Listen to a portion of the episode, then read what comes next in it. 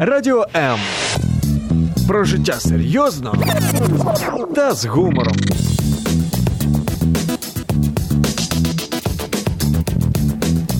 Радіо М. Чесні розповіді про те, як створюється малий та середній бізнес в Україні. Історія тих, хто ризикнув. У спецвипуску Година з експертом Бізнес по середах о 16-й.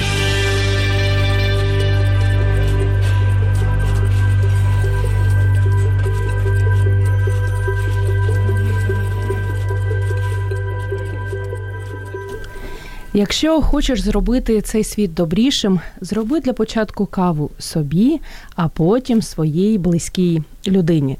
Про те, що варто знати, якщо ви хочете стати ем, таким, знаєте, романтичним баристою, романтичним власником кав'ярні, будемо говорити сьогодні у програмі Година з експертом Бізнес. І в цьому нам допоможе Семен Котляр, власник та засновник кав'ярні Палітурка, яку ви можете знайти на Хрещатику, тобто у самому центрі нашої надзвичайної столиці.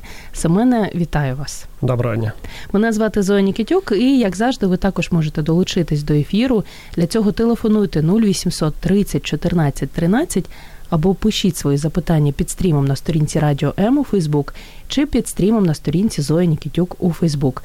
Будемо раді почути ваш голос, прочитати ваші коментарі. Для початку Семену хотілося б трохи про вас дізнатися. Ви з дитинства мріяли варити каву? Чи як так ваше життя склалося? Я б сказав, що це вийшло випадково. Е, я жив і навчався в, у Львові. Ага.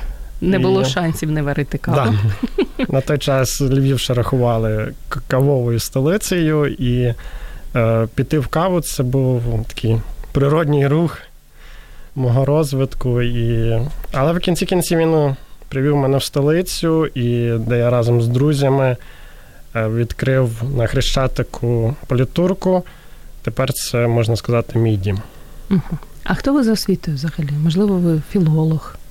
Ні, я навчався на спеціаліста у сфері туризму та ресторанного бізнесу, але не пішло навчання, не зайшло мені, я його покинув, скажу так.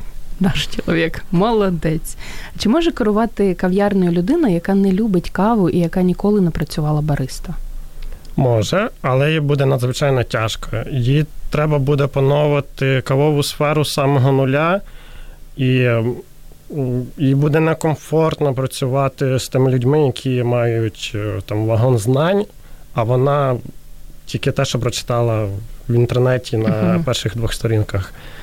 Е, тому я б не рекомендував би отак відразу відкривати, а спочатку піти попрацювати, відчути, чи подобається. Може, загалом вам не подобається запах кави, і вас буде Точно. тошнити від нього. Це так банально. Але може, попрацювавши на барі, ви зрозумієте, що це саме ваше, і у вас народиться купа ідей, і ви побачите, як їх реалізувати. І тоді би нам раді конкурувати з вами. Після якої філіжанки кави ви зрозуміли, що все, я буду створювати палітурку? Напевно, після 101-ї. Після 101-ї. Чому саме кав'ярня? Такий, наче не хлопчачий бізнес. Суперечливе питання. Хлопчаче, не хлопчаче.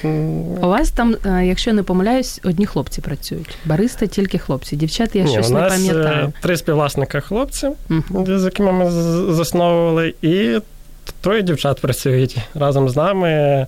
При тому, що дівчинка-адміністратор веде якби контролює нас всіх трьох, щоб ми е, нормально працювали, а так. не лише пили каву. Ну зрозуміло. Так. Ніколай Ілін пише про те, що це наш постійний слухач з Баку. Що кстати, будете удивлены, но в Баку почти нет кофе, только в местах, где есть иностранцы. Бакинці п'ють чай.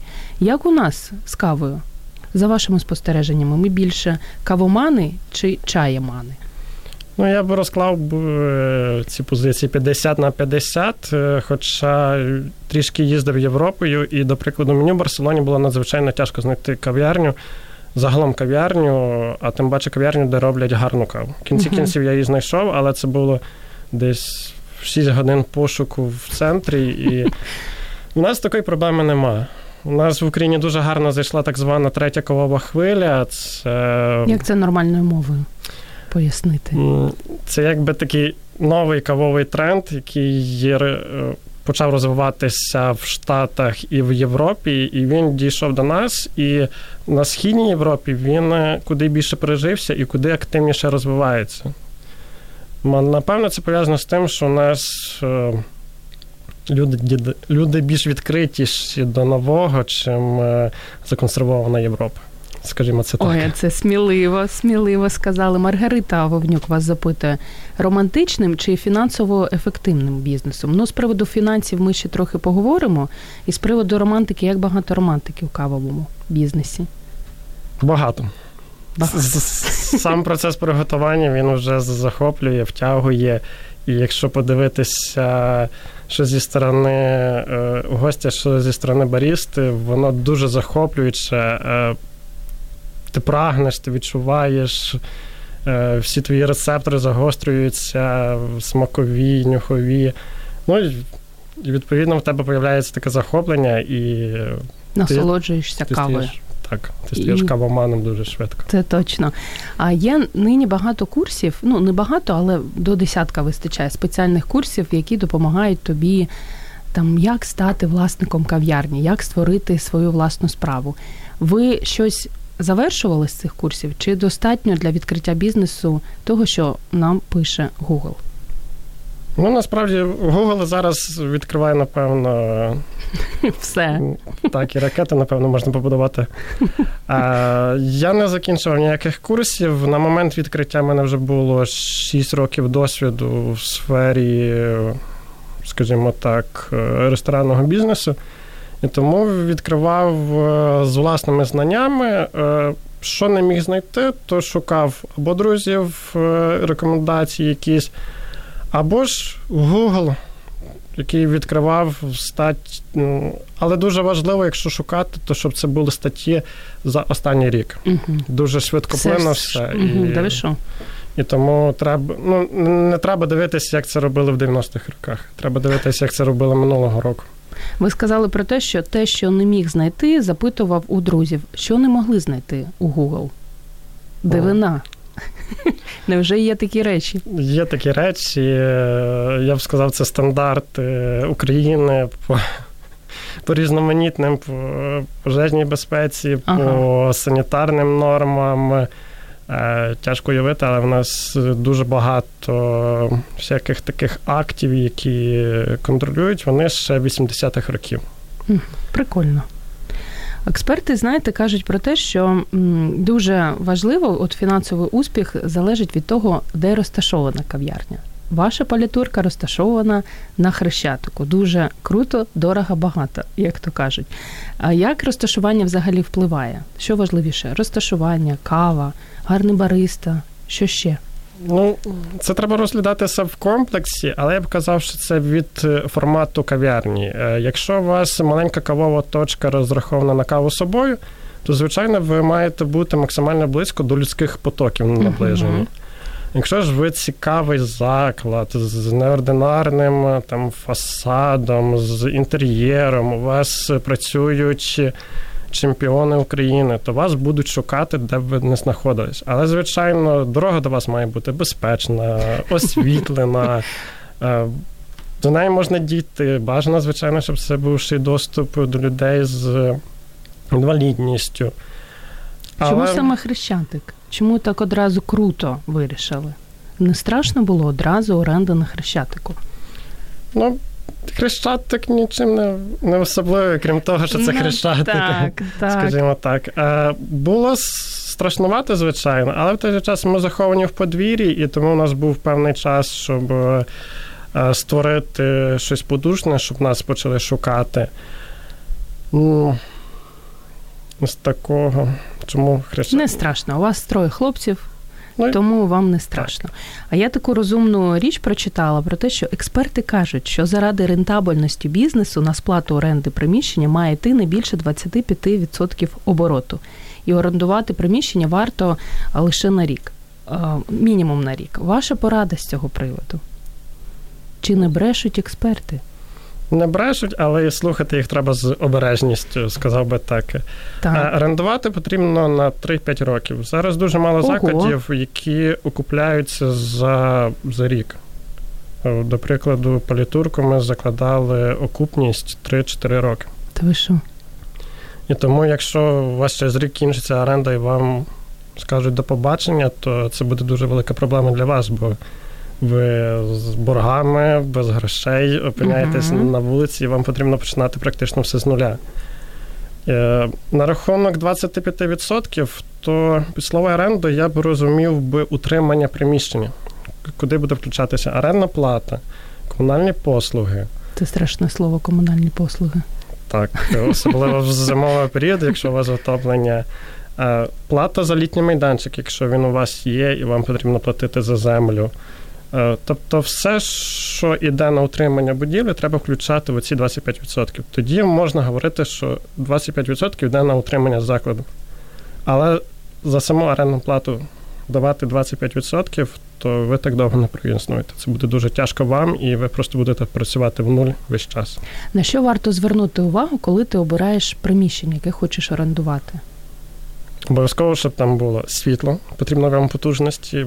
Тут треба сісти, порахувати. Кожен електроприлад е, використовує певну потужність, mm і треба то все докупи додати і подивитись, яка ж потужність вам потрібна. Потрібно, щоб була вода, каналізація обов'язково. Хотілося б.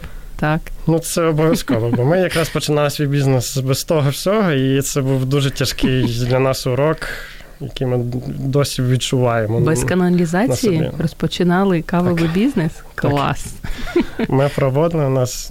Нам пощастило, що тоді була реконструкція будинку, і ми якби змогли прописати проект так, щоб і нам підключили воду і дали каналізацію. Але починали ми так і. І не радите. Це ми зрозуміли. Так, так має бути е, е, і потрібно ще орієнтуватись на ремонт, щоб ви не вкладалися в ремонт будівлі дуже багато. Чим більше ви вкладаєте в ремонт, ви ремонт з собою далі не повезете, якщо у вас закінчиться uh-huh. оренда, і вам треба буде з'їхати. Тому тут е, максимально дивіться на готовність приміщення, ну, на сусідів. Банально, але також важливо, щоб ніяких скарг не було. щоб це У вас були скарги від сусідів? У вас там, якщо не помиляюсь, житловий будинок, так? Чи не житловий? Ні, там наразі вже колишня. Вже всіх виселили? Там, здається, колись була фабрика, але зараз там вже офіси. І з сусідами ми в гарних стосунках. Ніхто на вас не скаржиться? Ні, не помічаю. Добре. А якщо які вимоги є, там я не знаю, з приводу можливо законодавства, якщо ви відкриваєте кав'ярню на 10, на 20 і на більше людей, якою має бути площа? Ну, якихось таких стандартів зараз е, тяжко, навіть якщо є, то їх мало хто дотримується. Тут вже варто орієнтуватися на ваш формат на те, е, чи люди вас посидять, чи це буде великий стіл, е, чи це буде багато маленьких, чи ви орієнтуєтесь на те, що вас будуть. Е, як би так сказати, закохані приходити угу. сидіти годинами за столиками. І тобто, пити тут одну латешечку. І таке є. Тому тут треба орієнтуватися на формат, а по вимогам тут вже потрібно орієнтуватися, чи є у вас кухня, чи потрібна витяжка. Там вже є прорахунки на кількість людей. А так, щоб відкрити невеликий заклад, то. Ну, 30 квадратних метрів це замало. На каву з собою підійде. На каву з собою підійде. Що вигідніше за вашими спостереженнями? Кава з собою чи все ж місце, куди будуть приходити закохані і 5 годин дудлити латешечку? Я б сказав, ідеально це поєднати, щоб був заклад, де, е, де є певний простір, куди приходять люди, куди приходять до вас. Але, звичайно, щоб е, при тому була організована робота так, щоб ви без проблем могли віддавати замовлення з собою. Тому що це Київ, це угу, все швидко. Все дуже угу. швидко. Інколи дійсно тебе тільки 10 хвилин, щоб випити ту каву і ліпше її взяти з собою. До речі, як скільки хвилин займає приготування кави в політурці, якщо ти замовляєш з собою? Замовлення з собою намагаємось видавати в першу чергу, тому до двох хвилин, я б сказав. До двох хвилин. Майстерність, майстерність. Ну, Буває, звичайно, якщо дуже великий потік, то може бути збільшений час, якщо замовлення тяжкі по приготуванні, якісь кавові коктейлі, то час збільшується, але намагаємось основ, основні напої віддавати еспресо до 30 секунд, молочні напої вже до 2 хвилин. Клас. Аби завершити тему саме площі, яка площа палітурки на Хрещатику? У нас, е, Якщо це є, не секрет, звісно, бо ви так задумались. у нас просто є два зали, і якщо брати е, загальну, то у нас 86 квадратів. Якщо не помиляюся, верхній зал, де знаходиться бар, він 45 квадратів, із них 12 квадратів виділено на барну стійку. Угу. щоб е, не тільки відвідувачі, але й барісти відчували певний комфорт. Відчували Щоб- себе людиною. Так. Людиною. Це також дуже важливо, щоб не працювати на одному квадратному метрі, тому, що еспресо-машина займає один квадратний Мгм. метр. Тому е, це важливо враховувати і врахуйте, що саме барісти будуть приносити вам прибуток, і не можна зменшувати їхній простір заради якоїсь більшої вигоди. І знущатися над баристами. Бо Це основна людина у кав'ярні. З приводу кавомашин а до ефіру у нас було декілька запитань. Одне з них писала Марина Хоменко. Їй було цікаво дізнатися приблизний рівень е, цін на кавомашини. А Вона, зокрема, написала фразу про те, що кажуть, що декілька десятки тисяч доларів коштує гарна кавомашина. Так, це правда. Що серйозно? Квартиру Так. можна придбати. Так. І, і, і не тільки. Еспресо-машини професійні, ті, з якими працюють баристи, ті, які були в житку з Європи, можна знайти ще за 600 євро, але Стрьомно. так, Таке Невідомо, неефірне скільки- слово, але правдиве. скільки Мгм. воно прослужить, а ремонт обійдеться в- раз 5 дорожче. Тому такі ми не розглядаємо. Більш-менш машина після ремонту, після обстеження стартує від 2000 євро. Угу. Так. А професійні машини, ті, які в тренді, вони зараз 15-30 тисяч. Це все Євро. євро. Кавомашина. Так. Мама Найдорожчу, про яку я чув, яка встановлена в Україні, то вона коштує 90 тисяч євро. Найдорожчу в світі, яку чув, то 1 мільйон. Вона встановлена в Детройті, якщо не помиляюся, в Штатах. Це якісь страшні речі. Так, Є ще Але ці всі машини вони збираються вручну. е, Там дуже багато йде автоматики, деталей, то все тільки вручну. І Певні машини випускаються лімітовано. Тому їхня ціна А це не схоже на просто якийсь випіндрьош. Чи дійсно така машина за мільйон варить якусь неймовірно смачну каву? ну, за На, Зі стразіками Сваровські, я так думаю, вся прикрашена, тому така дорога, чи ні? Є й такі, є, є машини, які мають позолоту. Це яке ж яке ж, знаєте, кавове збочення називається. Ну, Бо дуже дивно. Ламборджині також є позолочені. Тут, тут кожному свій смак, кожному своя кишеня. Є ще напівавтомат, наскільки я розумію, і ручна. Якщо це простою мовою, у кав'ярнях зазвичай автомат чи ручна. Ну, автомат е, в кав'ярнях зараз не встановлюють. Е. Автомат може встановлюватись в офісі як бонус працівникам, е, в барбершопах, в тату-салонах, на радіо. Нажав собі, поставив кнопочку, поставив стаканчик, нажав кнопочку, кава приготувалася. Та смак не той. Так. За таку каву брати гроші десь в кав'ярні зараз рахується дуже поганим тоном, і я в таку кав'ярню не рекомендував би ходити. На що варто звернути увагу, коли обираєш е, для свого закладу кавомашину? На те, який потік е, ви очікуєте, на те, е, який обсяг води вона має підігрівати, бо еспресо-машина може давати не тільки каву, а й гарячу воду. Відповідно, її можна використовувати як, скажімо, чайник. Тому тут е, треба розуміти, який, Дорогий чайник за 2000 євро. ну, але при цьому він буде ж е, одночасно може робити вам 4 порції кави і давати гарячу воду. І ще й пінити молоко на молочні напої. Ну добре, вмовили, вмовили.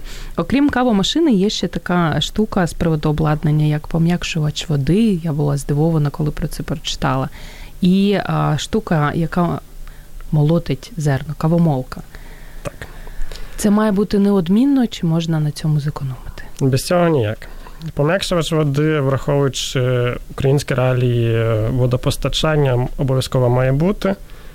Такі системи стартують від 8 тисяч гривень. Слава Богу, вже не євро. Так.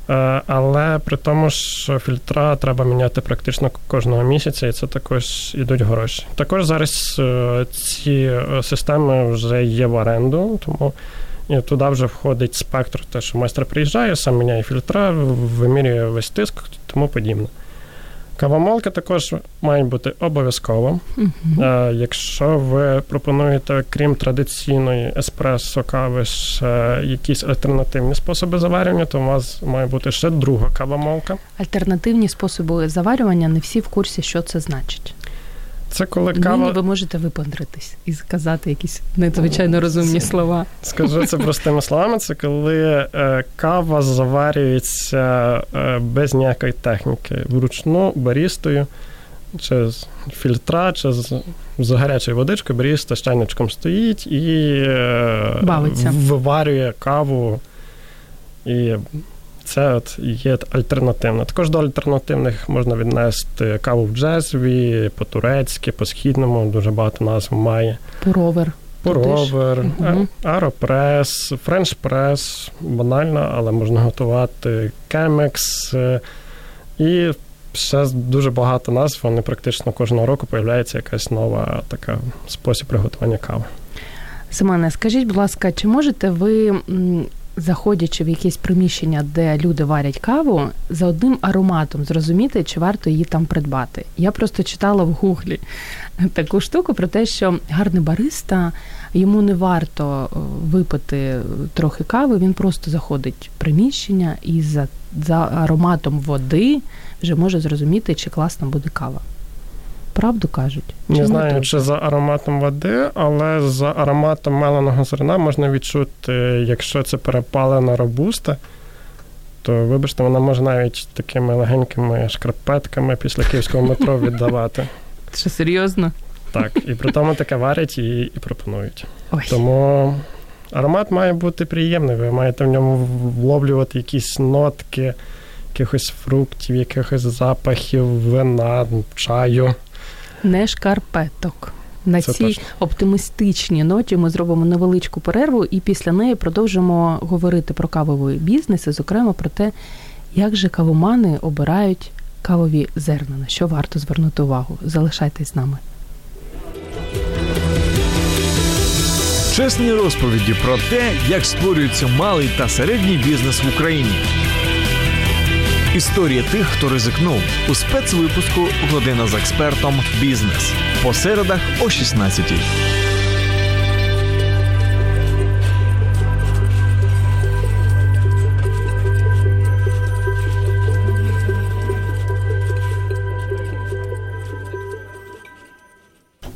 Була здивована, коли прочитала про те, що виявляється, є навіть міжнародна організація кави. І ось за даними цієї розумної організації, є така штука, що споживання цього ароматного напою лише в двох країнах перевищує 10 кілограмів на людину на рік у Фінляндії та у Швеції. Фіни щороку п'ють кави найбільше, приблизно 12,5 кілограмів на людину. Про те, скільки п'ють кави українці, ми можливо також сьогодні дізнаємося, тому що в програмі Година з експертом бізнес говоримо про те, як відкрити кав'ярню, на що варто звернути увагу. І поради цього приводу своїм досвідом. Ділиться Семен Котляр, співвласник та співзасновник кав'ярні Палітурка, повна назва Books and Coffee. Палітурка Books and Coffee. Чому Books? До цього ще також трохи пізніше доберемося. І розташована вона на Хрещатику, у самому центрі нашої країни. Семене, ми з вами поговорили про багато що, але забули ще про такі, знаєте, щоденні статті витрат: кава, молоко, сиропчики і так далі.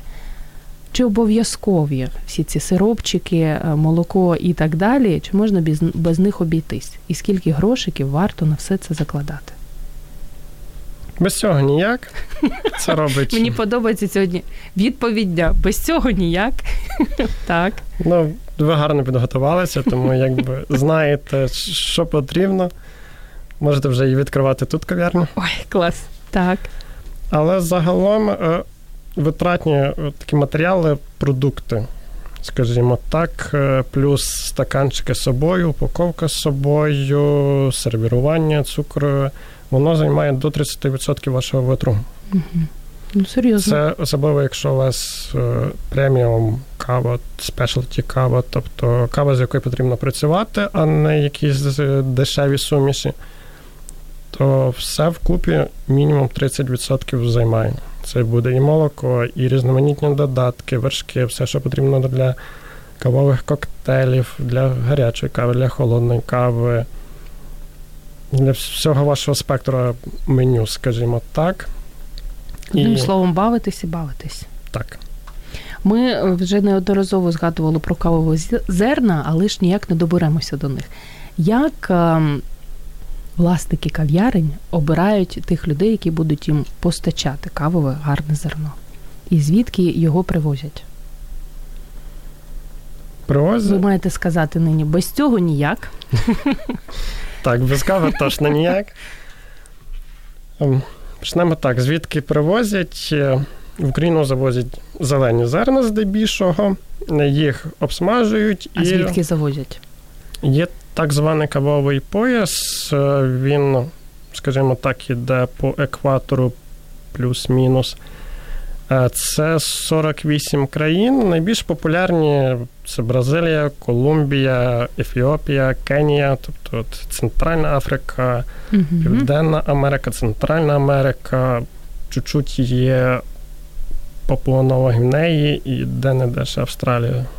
А в чому прикол тоді, коли ти купуєш е, упаковочку кави і написано зроблено в Україні?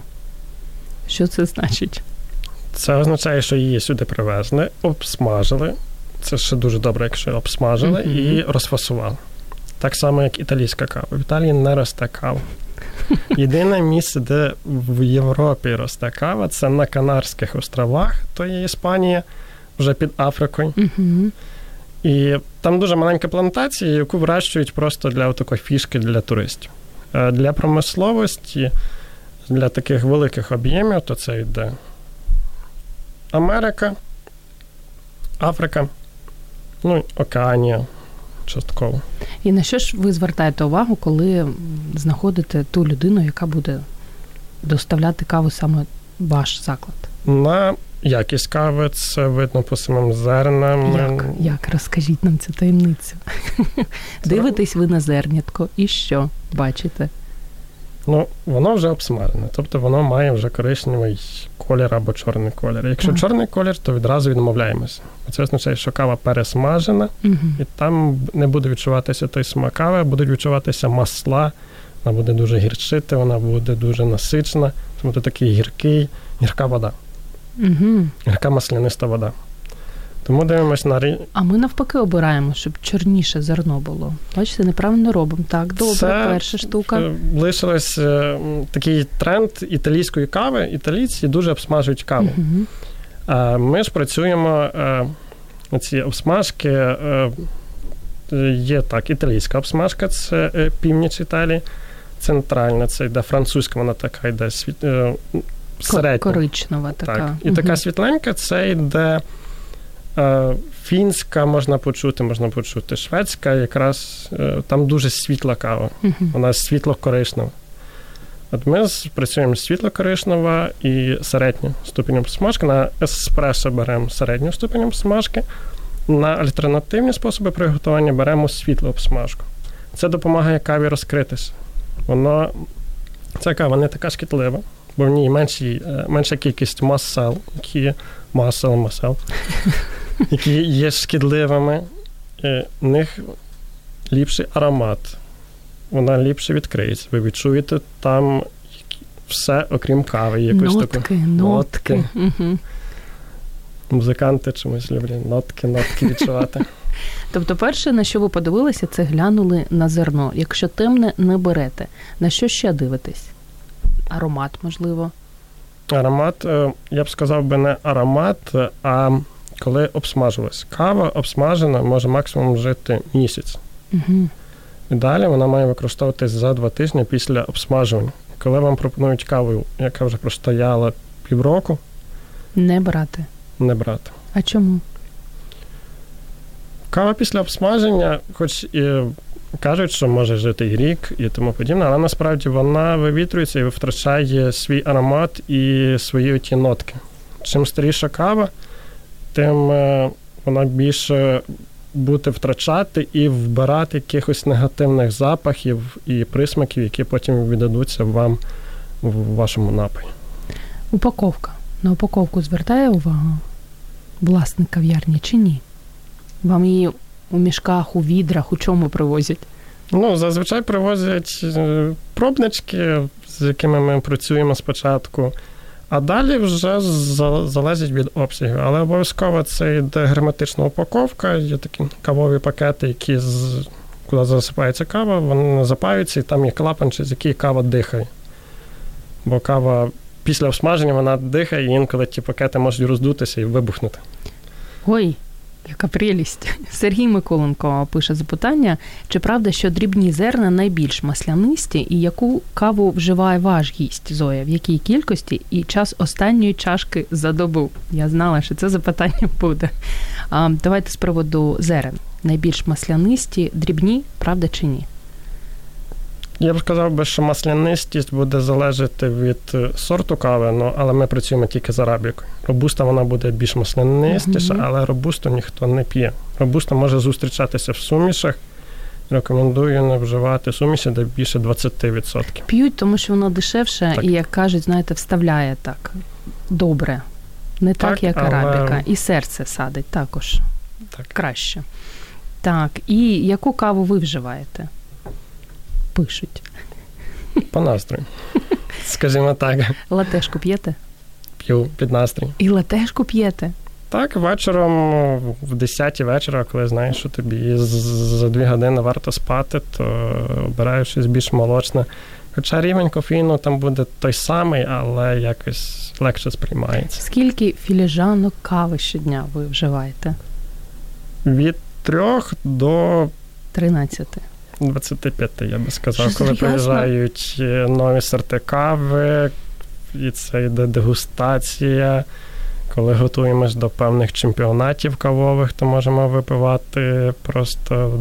Ну, це філіжанка, я так розумію, там 50 міліграмів, чи це така нормальна чашка 250? Ну, По-різному. Ну, баристи вони не п'ють каву, вони сьорбають каву. Смакують. смакують. Ні, вони сьорбають. Сьорбають. Да, вони таким дуже гучно, інколи, якщо за баром почують, таке, значить то добре, значить то бариста куштує каву, він її оцінює, е, бо на язику знаходяться 5 смакових рецепторів, і йому треба так, щоб кава лягла на всі 5 цих рецепторів, тому він її сьорбає. Ага, все. Тепер ми також будемо сьорбати і не соромитись цього. Дозволяєте.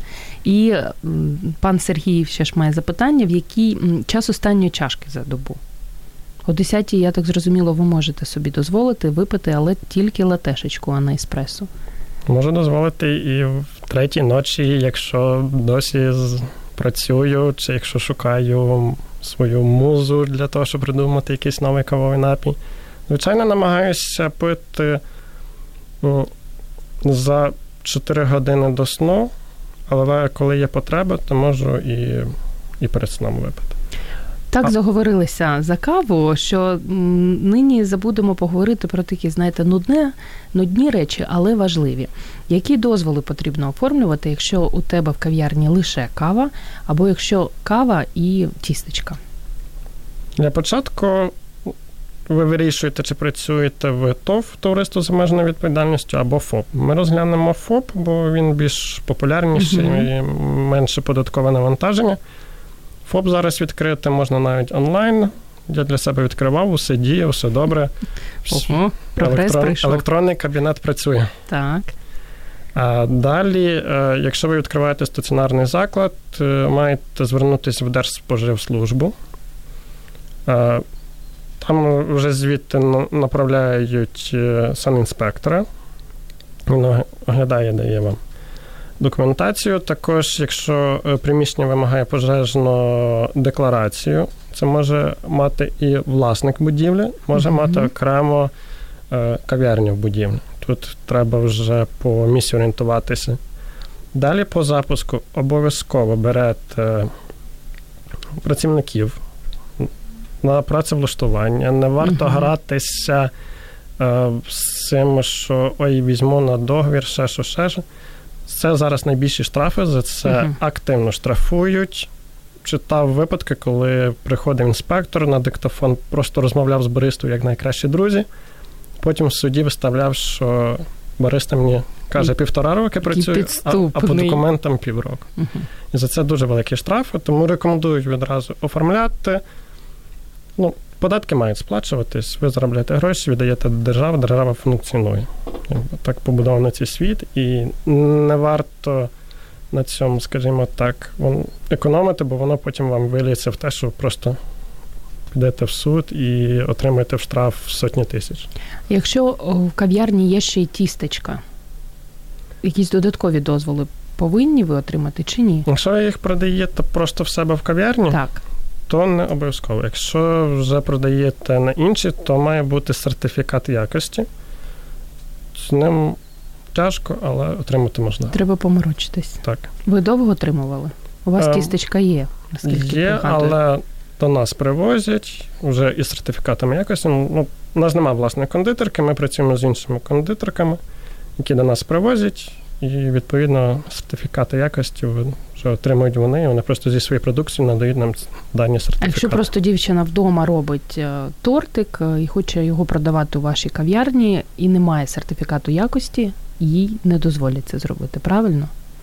Ніхто не буде ризикувати. Ну, зрозуміло, е, не дуже позитивно, але я прочитала таку ну, річ, яка мене здивувала.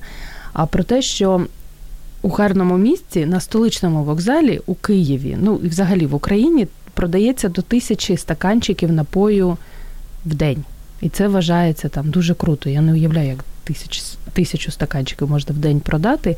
Скільки стаканчиків кави продає палітурка щодня? Якщо це не конфіденційна інформація.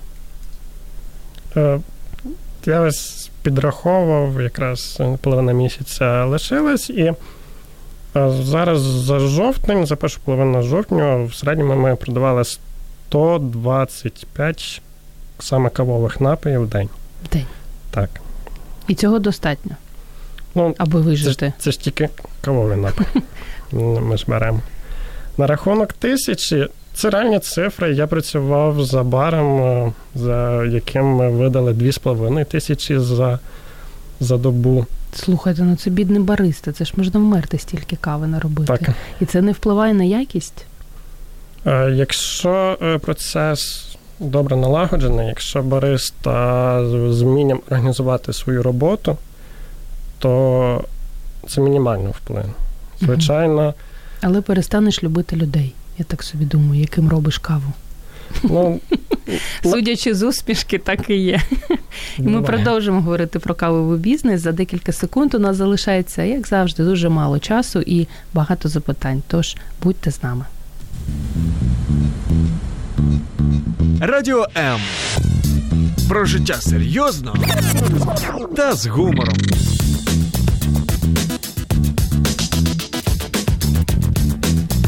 Радіо М.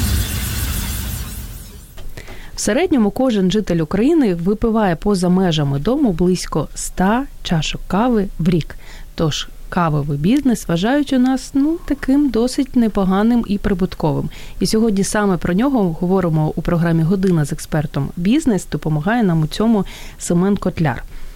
Така кав'ярня є на Хрещатику Палітурка Books and Coffee. Якщо вам є що сказати, 0800 30 14 13 або продовжуйте писати свої запитання, коментарі під стрімом на сторінці Радіо М у Фейсбук або під стрімом на сторінці Зої Нікітюк у Фейсбук. А влітку каву п'ють менше Семена. Як ви виживаєте? Не повірите, але за рахунок кави. Все ж п'ють, навіть влітку, коли так. спека 40. Так, але є холодна кава. Е, тренд останніх років не тільки в Україні, а й у світі. Це cold brew, це кава холодного заварювання. Cold brew. Угу. Вона заварюється це кава високого гатунку, скажімо так, е, на дуже крупно помелена. Mm-hmm. Вона заварюється від 6 до 24 годин в холодній воді, Ой. профільтровується і виходить такий холодний, але достатньо насичений за смаком і кофеїном напій. І такий тренд, він дуже добре прижився, і літом це моя улюблена кава. Тобто влітку кав'ярня не помре? Ні. Є молочні напої. Головне мати льодогенератор. Скажу так, якщо є лід, е, лід, блендер, і вже появляються кавові шейки, молочні шейки, і літом воно йде на ура. Семене, в який момент ви так сіли, схопились за голову і подумали, навіщо мені взагалі це все? Займався б іншою справою, робив би людям бутерброди. Ні, стою каву варю. Ви ж, до речі, варите, ви ж не просто там керуєте, ви і варите. Був такий момент. е, Кажіть, коли. Під час ремонту, коли ми сиділи без каналізації, без води, посеред труб в напіврозваленому приміщенні і розуміли, а навіщо нам то? Але ті думки дуже швидко пішли. Після відкриття вони і загалом не приходили. І зараз думки тільки про те, як розширитись, як створити новий який простір, як розширити свою концепцію. Тобто Нині вже за голову не спіймали, спіймали свою хвилю, вже є розуміння, що ми робимо і для чого, для кого ми це робимо. Нам це подобається, і це треба пережити. Що у вашому бізнесі кавово-романтичному найважче? Як не дивно, спілкування з людьми. Ви продовжуєте ще любити людей, чи так? Через одного? Ні, ну е, спілкування воно важливе. Ми любимо спілкування. Е, До нас приходять, щоб з нами поспілкуватися, і ми це дуже цінуємо. Але окрім цього, є, є е, спілкування з персоналом, є певні проблемні моменти, які потрібно, незважаючи на те, що вони стають твоїми друзями, їх вирішувати. Є розмови з проблемними гостями. Є, Угу. Тобто треба знайти якусь золоту середину, щоб зрозуміти і позицію гостя, і позицію персоналу. Є держоргани. Які ви дуже любите, я вірю в це. Я бачу це за вашими на, на ваших очах. А кому краще не зв'язуватися з кавово-кав'ярним бізнесом? Яка людина не витримає? Той, хто не любить спілкуватися з людьми. Або занадто нервова людина, я так собі думаю. так, тут потрібно, незважаючи на те, що ти п'єш соту каву за день, зберігати спокій. Угу. Е, Треба розуміти, треба цікавитись. Ну, тобто людина, яка буде замкнута, вона нічого не буде сприймати, яка не прагне розвитку, їй не варто т- цей бізнес. Цей бізнес зараз е, дуже швидкий, імпульсивний, він дуже швидко розвивається. І- Людина, яка не любить каву, я так думаю.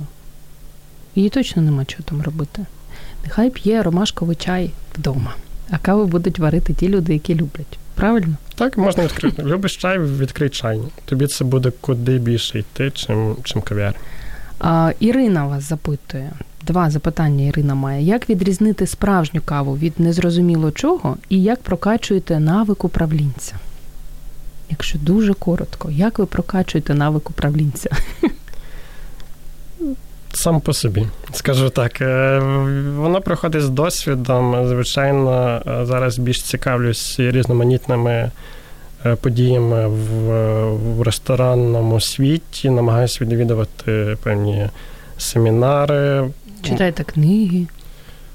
Коли є час, насправді найбільше зараз економічну правду читаю, бо дуже швидко у нас в країні також йдуть зміни, і за ними треба встигати. І було ще запитання з приводу, як відрізнити гарну каву від незрозуміло чого. Ми, в принципі, про це трохи говорили, тому, пані Ірино, ви можете трохи після ефіру переслухати, і там дуже детально Семен пояснює, як правильно обирати гарну каву. На останніх хвилинах все ж не можу вас не запитати з приводу буккросінгу. Мені в палітурці дуже сподобалось те, що ви маєте ну не просто якусь поличку з книжками, а велику бібліотеку. Скільки книг там? Орієнтовно зараз 2,5 тисячі книг, Вау. е, які ну, ми їх не ховаємо, вони є доступними. Де ви їх їх можна- взяли? Відвідувачі, гості. У нас е, є е, два типи букросингу: це книга на книгу. І коли нам дарують книгу, ми у відповідь даруємо напій. За рахунок цього ми поповнюємо бібліотеку, і е, що приємно, що люди перестали нести те, що їм заважало на полицях, а те, що вони дійсно хочуть передати іншим людям, що вони то прочитали. це дуже приємно, і ми зараз буквально за останні тижні нам щотижня приносять по 30-50 книг Клас. останніх років видання. Ну, букросинг, коли ви його починали, це була така, знаєте, дань моді, чи ви дійсно три читаючі хлопці?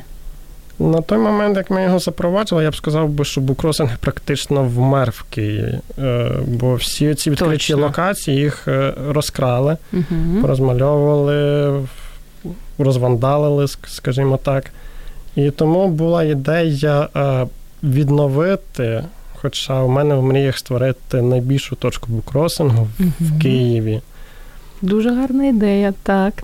Ну, Вона приємна. Мені подобається те, що річ отримує друге життя, Мгм. третє життя, і книги не будуть припадати в тебе на полиці. А ти знаєш, що їх візьмуть, прочитають. У чому запорука успіху кав'ярні? Якщо так на завершення коротко. У відкритості до людей. Навіть Це якщо ти їх не дуже любиш, так? Я не скажу, що ти е, мусиш їх любити. Насправді е, ти створюєш простір, і до тебе підтягуються люди, подібні тебе спільними за інтересами, і ти становишся відкритим до них, і вони це відчувають, і тому я рахую, що це дуже важливо. Плюс ти маєш в себе пити каву і розуміти, що ти п'єш каву, а не, а не будь-що. Напій з Так. пакетиком. А у вас по літурці ще можна придбати і глиняні чашки, і вінілові пластинки, і каву у зернах. Це все додає вам мороки, чи це дійсно те, що приносить певний прибуток? Ну, звичайно, певний прибуток то приносить, хоча Але більше в першу чергу воно створює такий антураж, певний такий. Е, людям приємно бути серед того всього, і нам приємно, що у нас не пусті е, стіни, а вони заповнені е, різними речами, які можуть бути комусь і корисні. Ну і в кінці кінців це невеличкий прибуток, який ми можемо пускати знову ж на оновлення тих самих книг, на розвиток настільних ігор або ж на якісь благодійні проекти. Навіть цим займаєтесь. Намагаємось коли. є. Молодці, це дуже класно. І на останніх хвилинах, знаєте, таке традиційне запитання, щоб так, так завершити ефір. А ваших п'ять порад е, корисних для тих людей, які мріють відкрити кав'ярню, хоча б невеличку. Давайте розпочнемо з першої. Е, Будуй свій кав'ярню так, щоб це був комфортний для тебе простір, щоб тобі хотілося там відпочивати, хотілося туди приходити, а не тільки це була повинність чи бізнесом твоїм. Друга. Друге, е, це будь готовий продати свій бізнес. Тобто е, кінцева кав'ярня вона має бути готова для, продажу. Це не те, що її потрібно продавати. Як шкода. Це просто е, правильне оформлення всієї документації. Це дуже дисциплінує. Це один таких з варіантів, е, лайфхайк, можна сказати, як все зробити правильно. Третій вкладай у своїх людей, спілкуйся з ними, ставай їм друзям, е, підтримуй їхній розвиток. Все-таки каву роблять барісти, і з ними потрібно рахуватися, їх потрібно розвивати, їх потрібно підтримувати І поважати. і поважати. Обов'язково. Четверте, е, слідкувати за трендами європейськими, американськими, особливо українськими, польськими. Е, Бо воно до нас все приходить, або ми щось починаємо диктувати, Мгм. і тому е, ти маєш розуміти, е, що таке саме те брю і чому його всі так люблять. Тепер ми вже знаємо, що це таке. І Так. П'яте, П'яте. я б сказав, що Україна зараз е, дуже швидко змінюється, вона в стадії реформ, що не лінуйся, стеж, зроби собі підписки, щось подібне, але ти маєш знати, як змінюється законодавство, як змінюється простір для твого бізнесу, і це обов'язково потрібно відслідковувати і не боятися впроваджувати нові технології ті, які пропонуються, тому що вони, вони полегшують життя. Семене, дуже вам вдячна за те, що ви розповідали не тільки про любов до кави, не тільки про створення е, кав'ярні, але й про те, що мрієте створити найбільший буккросинг, найбільшу точку буккросингу в Києві. Так. І я вірю, що так і буде. Неодмінно прийду і побачу, тому що так, окрім кави, люблю ще й книги. Друзі, нагадаю, що сьогодні у програмі Година з експертом бізнес був е, Семен Котляр, співвласник, співзасновник кав'ярні Палітурка Буксен Кафі на Хрещатику. Поки що на Хрещатику, але я вірю, що скоро десь у Лондоні, також на центральній вулиці, ми будемо пити каву, яку будуть створювати українські бариста. Дякую за те, що були з нами. Пийте каву, майте гарний час, відпочивайте і до зустрічі за тиждень. Якщо вас зацікавила тема передачі або у вас виникло запитання до гостя, пишіть нам radio.m.ua Радіо М. Про життя серйозно та з гумором.